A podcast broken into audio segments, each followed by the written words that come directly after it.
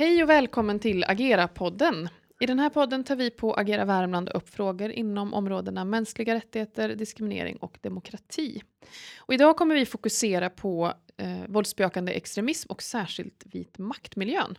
Och med idag det är jag Beatrice Högå och med är också Peter Sundin och Lars Kärnelöv som är sakkunniga på Agera Värmland inom just våldsbejakande extremism. Eh, jag tänkte vi inleder också med det här, vad, vad är våldsbejakande extremism? Vad är definitionen av det? Lars, kan du berätta?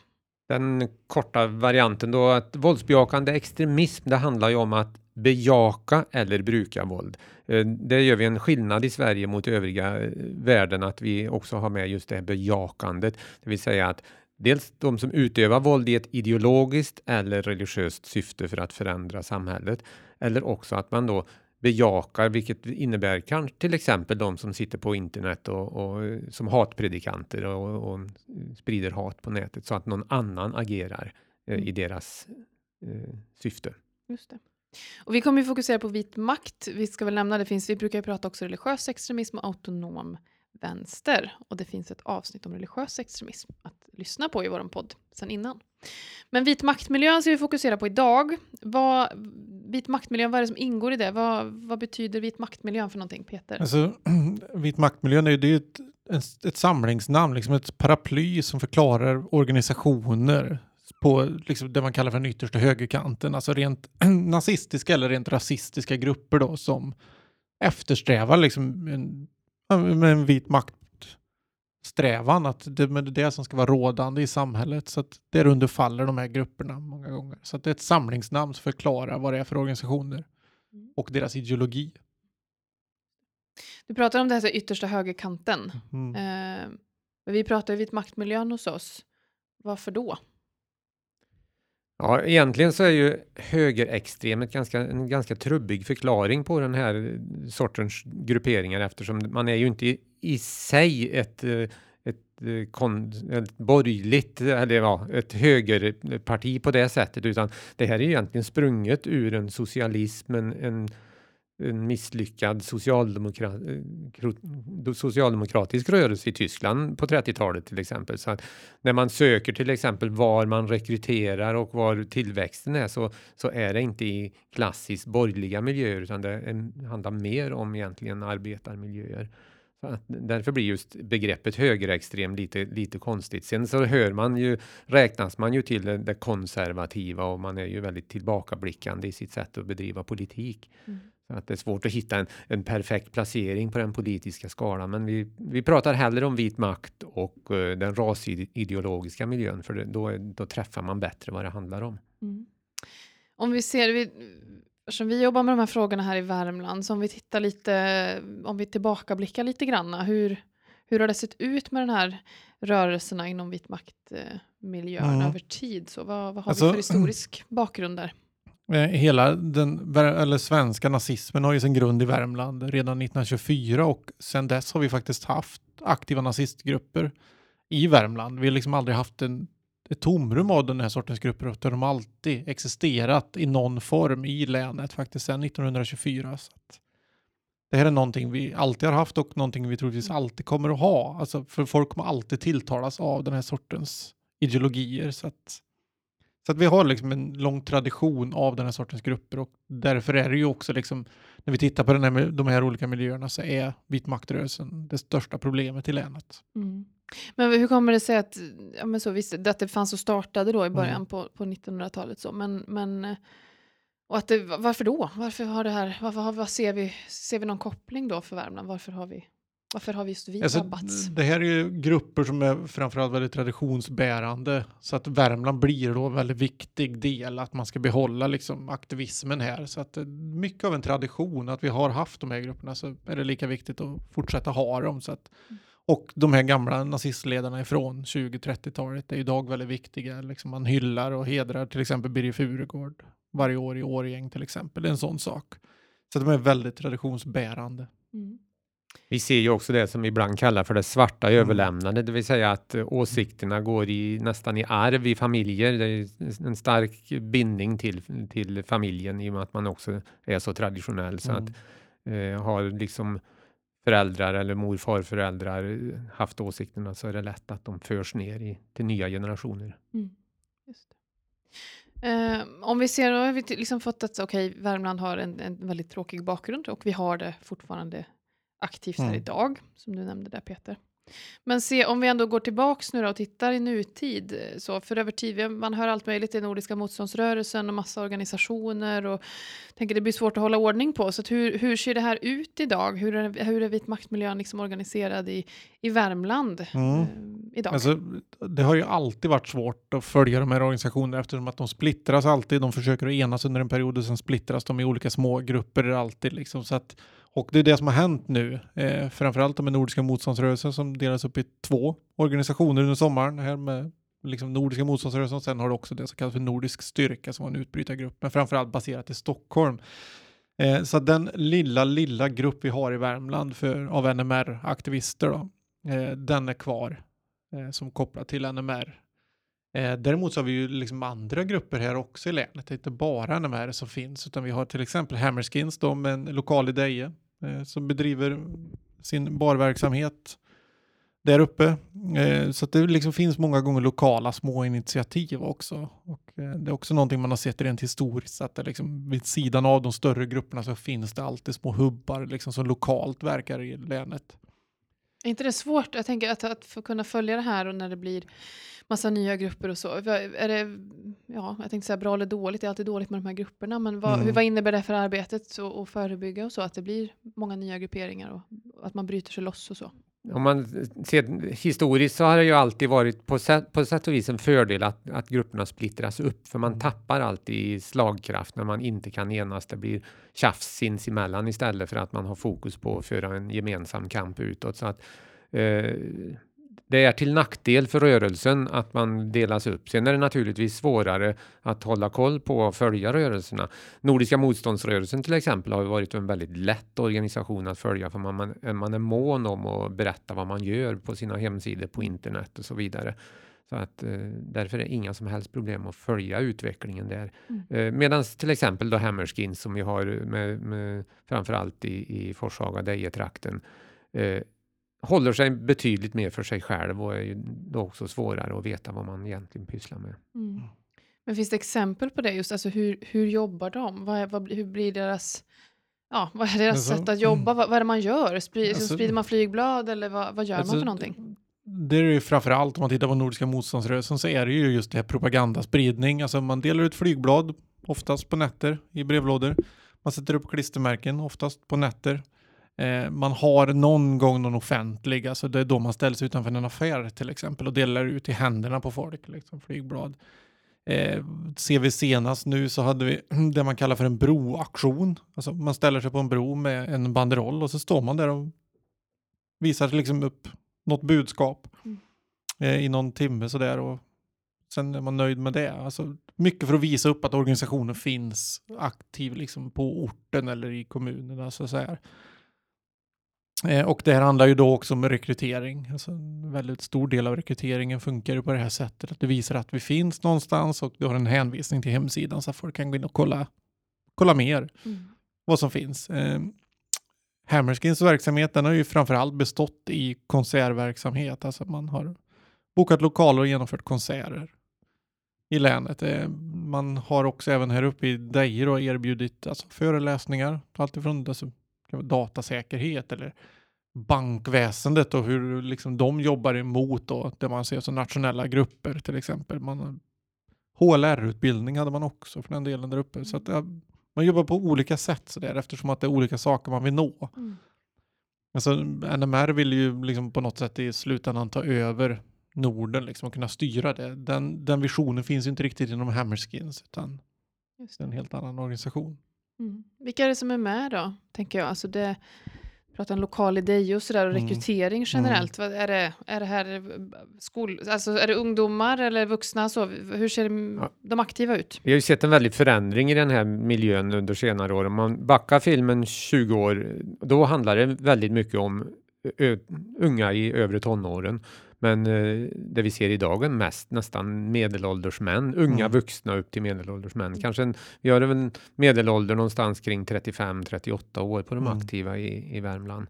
eh, bara några enstaka ungdomar. Och det där ser man ju naturligtvis som ett problem inom rörelsen också, så man anstränger sig för att rekrytera ungdomar, för det är ju det man ser tillväxten. Eh, men eh, det är väldigt få faktiskt eh, yngre än 25 som finns i den här miljön idag, Mm. vilket är positivt. För att Mm. ökar det här glappet ytterligare, då, då får man svårt att rekrytera. Och där finns det ju alltså, en, ett uttalad strategi, liksom att man ska rikta sig mot skolor och det har vi sett i bland annat Ludvika till exempel, alltså man har riktat sig mot skolor med sitt budskap för att locka elever därifrån. Lycka, lyckas man där? Alltså hur? Alltså i, i viss mån kan man ju lyckas, alltså framförallt utifrån att det här ser coolt ut. Mm. Man har ganska coola filmer som man lägger ut till exempel med lite cool musik sådär. Eh, vilket ger en väldigt ensidig bild av rörelsen egentligen. Handlar inte bara om att gå på vildmarksträffar utan mycket att du ska dela ut flygblad och det, majoriteten av tiden läggs ju åt sådana saker. Mm. Men att det är många vuxna, alltså en ganska hög medelålder, vad, vad innebär det? För nu tänker jag, vi har ju ett uppdrag att jobba liksom förebyggande och det finns ju ändå andra aktörer alltså, och Mm. kommunerna har ett intresse av att såklart de här miljöerna inte finns eh, och är aktiva i deras kommuner eh, eller rekryterar ungdomar för den delen. Men hur jobbar man när gruppen är så pass gammal? För där, vart når man dem? Hur jobbar man då när de är vuxna? Ja, verktygslådan krymper ju när eh, samtliga i stort sett är över 18 år. Då kan man ju inte jobba via socialtjänsten eller skolan och, och med de verktyg som finns där, utan då får man ju kanske lite grann sätta ett än större fokus på ett starkt förebyggande arbete och att förhindra nyrekrytering. Och sen naturligtvis eh, om den här eh, aktiva i den här gruppen begår brott och så här så är det ju också viktigt att snabbt kunna lagföra dem och utnyttja den lagstiftning som finns med hets mot folkgrupp till exempel som vi ibland är lite dåliga på att eh, få till domar med tycker jag. Men Mm. för att då det är mer lagstiftningsvägen eller mer eh, via polisingripande som man kan jobba mot den äldre gruppen. Men ett starkt förebyggande arbete bland de yngre för att förhindra Mm. att de går med. Mm. Och några aktivister i, som Hammerskins och Bideje där har ju dömts för hets mot folkgrupp efter inlägg på till exempel VK och sådana saker. Och, men då är det ju anmälningar ifrån ideella organisationer som Juridikfronten eller Näthavsgranskarna Mm. faktiskt som tar tag i det där och gör en anmälan. Vad är VK för någonting? Alltså VK det är ju liksom det är den ryska motsvarigheten till Facebook. Alltså det är en rysk Facebook-variant kan man säga. Eh, där den svenska vit makt-scenen har samlats faktiskt. I tron liksom att här kan vi liksom på något sätt kunna sprida budskap på ett helt annat sätt. Det är lite andra regler och sånt där. Men eh, där finns de flesta av de här grupperna nu och alla organisationer har ju liksom olika VK-konton och så här. Och man kan lägga ut filmer när till exempel Facebook inte tillåter en spridning av NMRs aktion i ja, Århus eller någonting man kan ha nu i Danmark som har varit nu senast. Då lägger man det här på VK och det hänvisar man ofta till. Kan ni inte se det här nu i er webbläsare, gå in på vår VK-sida och kolla. Mm. Eh, du nämnde det här med vikten av ett, ett starkt och intensivt förebyggande arbete, Lars, eh, för att liksom förhindra nyrekrytering och, och sådär. Hur, va, hur kan man jobba då? Vart jobbar man förebyggande? På vilket sätt? Ja, det kan man ju göra på ganska många olika sätt. Att det, vi tycker ju kanske att det bästa är att utgå ifrån de olika skyddsfaktorer som finns i ett samhälle, att man jobbar alltså med en positiv approach. Man ser till att stärka det som fungerar istället för att hela tiden peka på problem och, och så. Med, eh, utan jobba ganska brett. Egentligen handlar det ju om det generellt förebyggande som, som också då får positiva eh, effekter på både drogmissbruk, annan kriminalitet och så vidare. Så att här vill vi gärna se ett samlat förebyggande arbete ute i kommunerna för att egentligen i våra små kommuner är den här frågan för liten för att drivas i ett separat spår utan en, man får goda synergieffekter om man liksom driver de här frågorna tillsammans med annat förebyggande. Mm.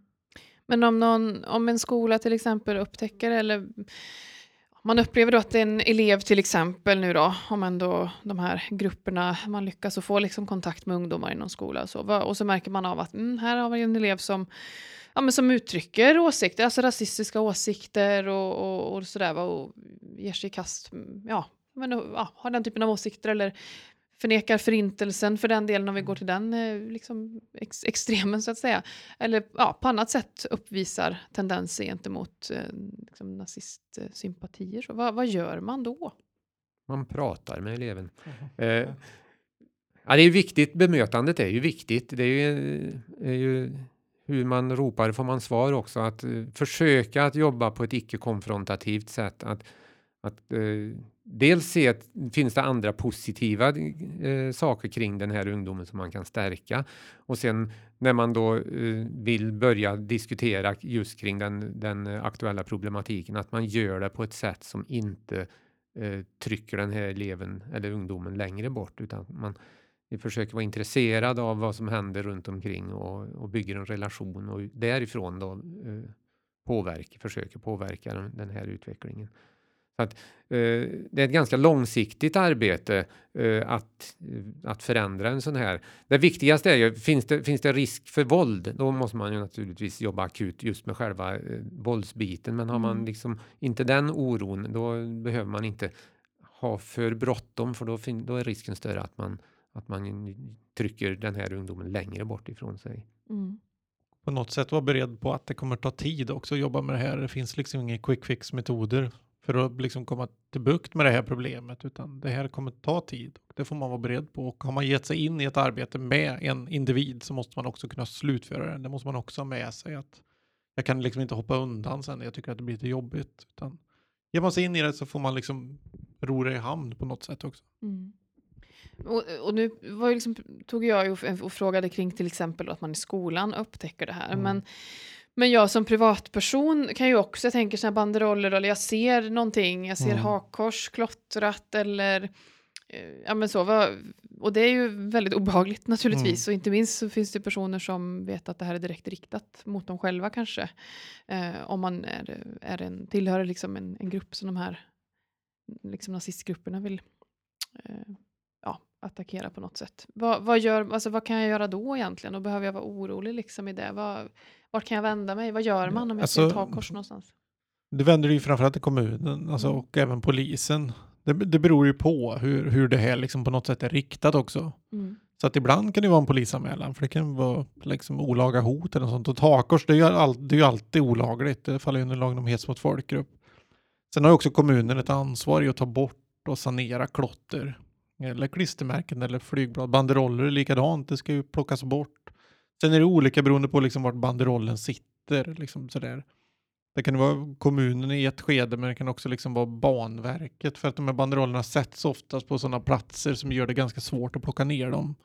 Och eh, de sitter på brofästen till exempel och då behöver man stoppa trafiken, liksom tågtrafiken för att få upp någon där. Så då kan det sitta kvar en ganska lång period också. För det vill man inte liksom lamslå hela tågtrafiken för att ta bort en banderoll till exempel. Om inte den är väldigt extrem i och för sig. Men... Så att eh, kommunen om man ser klotter på kommunala Mm. fastigheter eh, eller om man vet vilken som äger lokalen om det sitter på någon annanstans. Eh, polisen också då, om det är riktat emot det sitter på ett fönster till en politisk organisation eller en ideell organisation eller liksom i närheten till den är så man förstår att det här är riktat så kan det ju också många gånger vara ett fall för polisen också faktiskt. Så att visa på att, att det här finns. Här har ju de flesta kommuner i länet nu en väldigt väl utvecklad eh, handlingsplan Mm. kring eh, hur man gör när det här dyker upp. Att man vet att man ska eh, sanera, man, man fotograferar, man polisanmäler och man sanerar. Så jobbar de flesta kommuner och, Mm. och det fungerar väldigt bra. Så att det är väldigt sällan som propagandan blir kvar länge när den Ja. har varit upp. Så att, och det är ju någonting, det här har vi sett en stor förbättring de, under de här åren vi har jobbat med projektet i, i länet. Mm. De flesta är väldigt på tå när det kommer till Ja, det försvinner, det propagandaspridning. förs ja, försvinner ju ganska fort faktiskt. Så där, banderollerna sitter inte alls länge. De hinner ju inte komma ut på hemsidan om de är banderolluppsättning innan de är borta egentligen. Utan många gånger så försvinner det ganska fort faktiskt. Mm. Du nämnde förut, Peter, du pratade om så här, liksom vi, vi pra- pratade kring Värmland lite kort ändå, förutom liksom vilka mm, organisationer och Mm. så som finns, och så nämnde du dig och sådär. Kan ni säga någonting bara sådär, hur, ja, hur ser fördelningen ut, eller liksom hur ser aktiviteten ut ändå, sett till hela vårt län? Vi, är lite olika i olika kommuner. Är det någonting ni kan säga kring det? Om man tittar just nu, det där flyttar ju på sig hela tiden. Karlstad har ju alltid eh, säga, högst andel av aktiviteter och det, det ligger ju lite i sakens natur i och, med att, i och med att den kommunen är så mycket större än de andra. Men annars har vi just nu en, en uppgång i Klarälvdalen, eh, kommunerna Forshaga, Munkfors, Hagfors och det, det finns naturligtvis en koppling till den lokal som är i Deje för tillfället. Eh, Eh, så att eh, det här ser man ju också vikten av att, att jobba med problematiken även om det handlar om få individer. Mm. Eh, vi nämner ibland eh, Ludvika som exempel där. Där hade man ju under många år ganska få aktiva, bara några stycken och det gjordes inga större aktiviteter för att, för att bekämpa det här. Sen så fick man med sig några till som fick med sig några till och sen så växte det ganska snabbt ett tag för no, ett, no, tre, fyra år sedan och situationen var ju till och med så att man hade representation i, i Ludvikas fullmäktige via ett kuppat mandat. Och i senaste valet ställde man ju upp i lokalvalet fick 216 röster. Så 216 personer i Ludvika som röstar på ett nazistiskt parti som inte bara vill avskaffa demokratin utan också avrätta sina politiska motståndare. Mm. Eh, så då ser man att utvecklingen kan snabbt gå en ur händerna. Nu har man ju kommit igång bra i Ludvika och jobbat väldigt effektivt eh, senare tid här, men eh, det är viktigt att inte släppa det dit utan ta tag i det när det är när problemet är litet. Då är också åtgärderna betydligt mindre. Mm. Mm. Just. För som sagt, det, det rör sig oftast om väldigt få individer faktiskt. Alltså, vi hade ju en väldigt hög aktivistnivå i Filipstad och Kristinehamn hos NMR ett tag. Sådär. Och det vi såg det var ju liksom att det var otroligt personbundet, de aktiviteterna vi hade där. Så att eh, de aktiviteter som rapporteras in, det liksom, när vi slår ut det i vår årsrapport och det säger liksom 30 aktiviteter i Filipstad. Eh, det säger ju inte att det är 30 aktiva nazister där, utan det kan röra sig om en individ eller två individer. Så det, det är väldigt olika faktiskt. Mm. Det är jätteviktigt att lyfta det. Mm. Eh, och jag tänker, och, och, du nämnde vår årsrapport och den får vi säga, den ligger på vår hemsida, mm. eh, ageravärmland.se. Där kan man då läsa vår sammanställning kring aktiviteter inom de här. Precis, sen 2013. Mm. Exakt, så det går att följa utvecklingen mm. över tid. Och så blir det så här, och det blir så, vi jobbar ju liksom intensivt med de här frågorna regionalt och förebygger och så. Um, men om man ändå känner så här, ja, behöver ge, alltså hur ska man tänka liksom, ska man vara orolig kring detta med vit maktmiljön och så, just vi säger den är den mest aktiva ändå av de här våldsbejakande extremistiska miljöerna, mm. så är det den mest aktiva och närvarande i Värmland. Men hur, ska man vara orolig, eller hur, ska, hur kan man tänka lite grann kring det där? Man kanske inte ska vara direkt orolig, men man ska, vara, man ska ta problemet på allvar. Mm. Det skulle vi vilja säga. Det, och det är ju så olika vem som också råkar illa ut. Eh, vi ser ju att man faktiskt utgör ett hot mot demokratin på sina ställen där man eh, skrämmer lokala politiker till tystnad genom att bara finnas. Eh, det är inte så ofta man går till någon form av fysisk handling eller, någon, eller, eller sabotage av egendom eller så, utan många gånger räcker det med att man visar att man finns på orten så, så är det obehagligt att lyfta vissa frågor. Och då blir, ju, blir det ju genast ett hot emot vår demokrati. Så att därför så ska man ja, ta dem på allvar, men man behöver kanske inte vara jätteorolig för att råka illa ut rent fysiskt. Mm. Men vara rädd om sin demokrati behöver man ju vara faktiskt. Det behöver man det är det man mm. framförallt, det, det är det man framförallt ska vara rädd för, jag tänker jag, kopplat till den här rörelsen. Faktiskt just demokratin och alltså sättet att prata på. Alltså det är också någonting de här gärna vill liksom påverka också på något sätt. Att vi får ett språkbruk som gynnar den sortens grupper. Så att... Mm.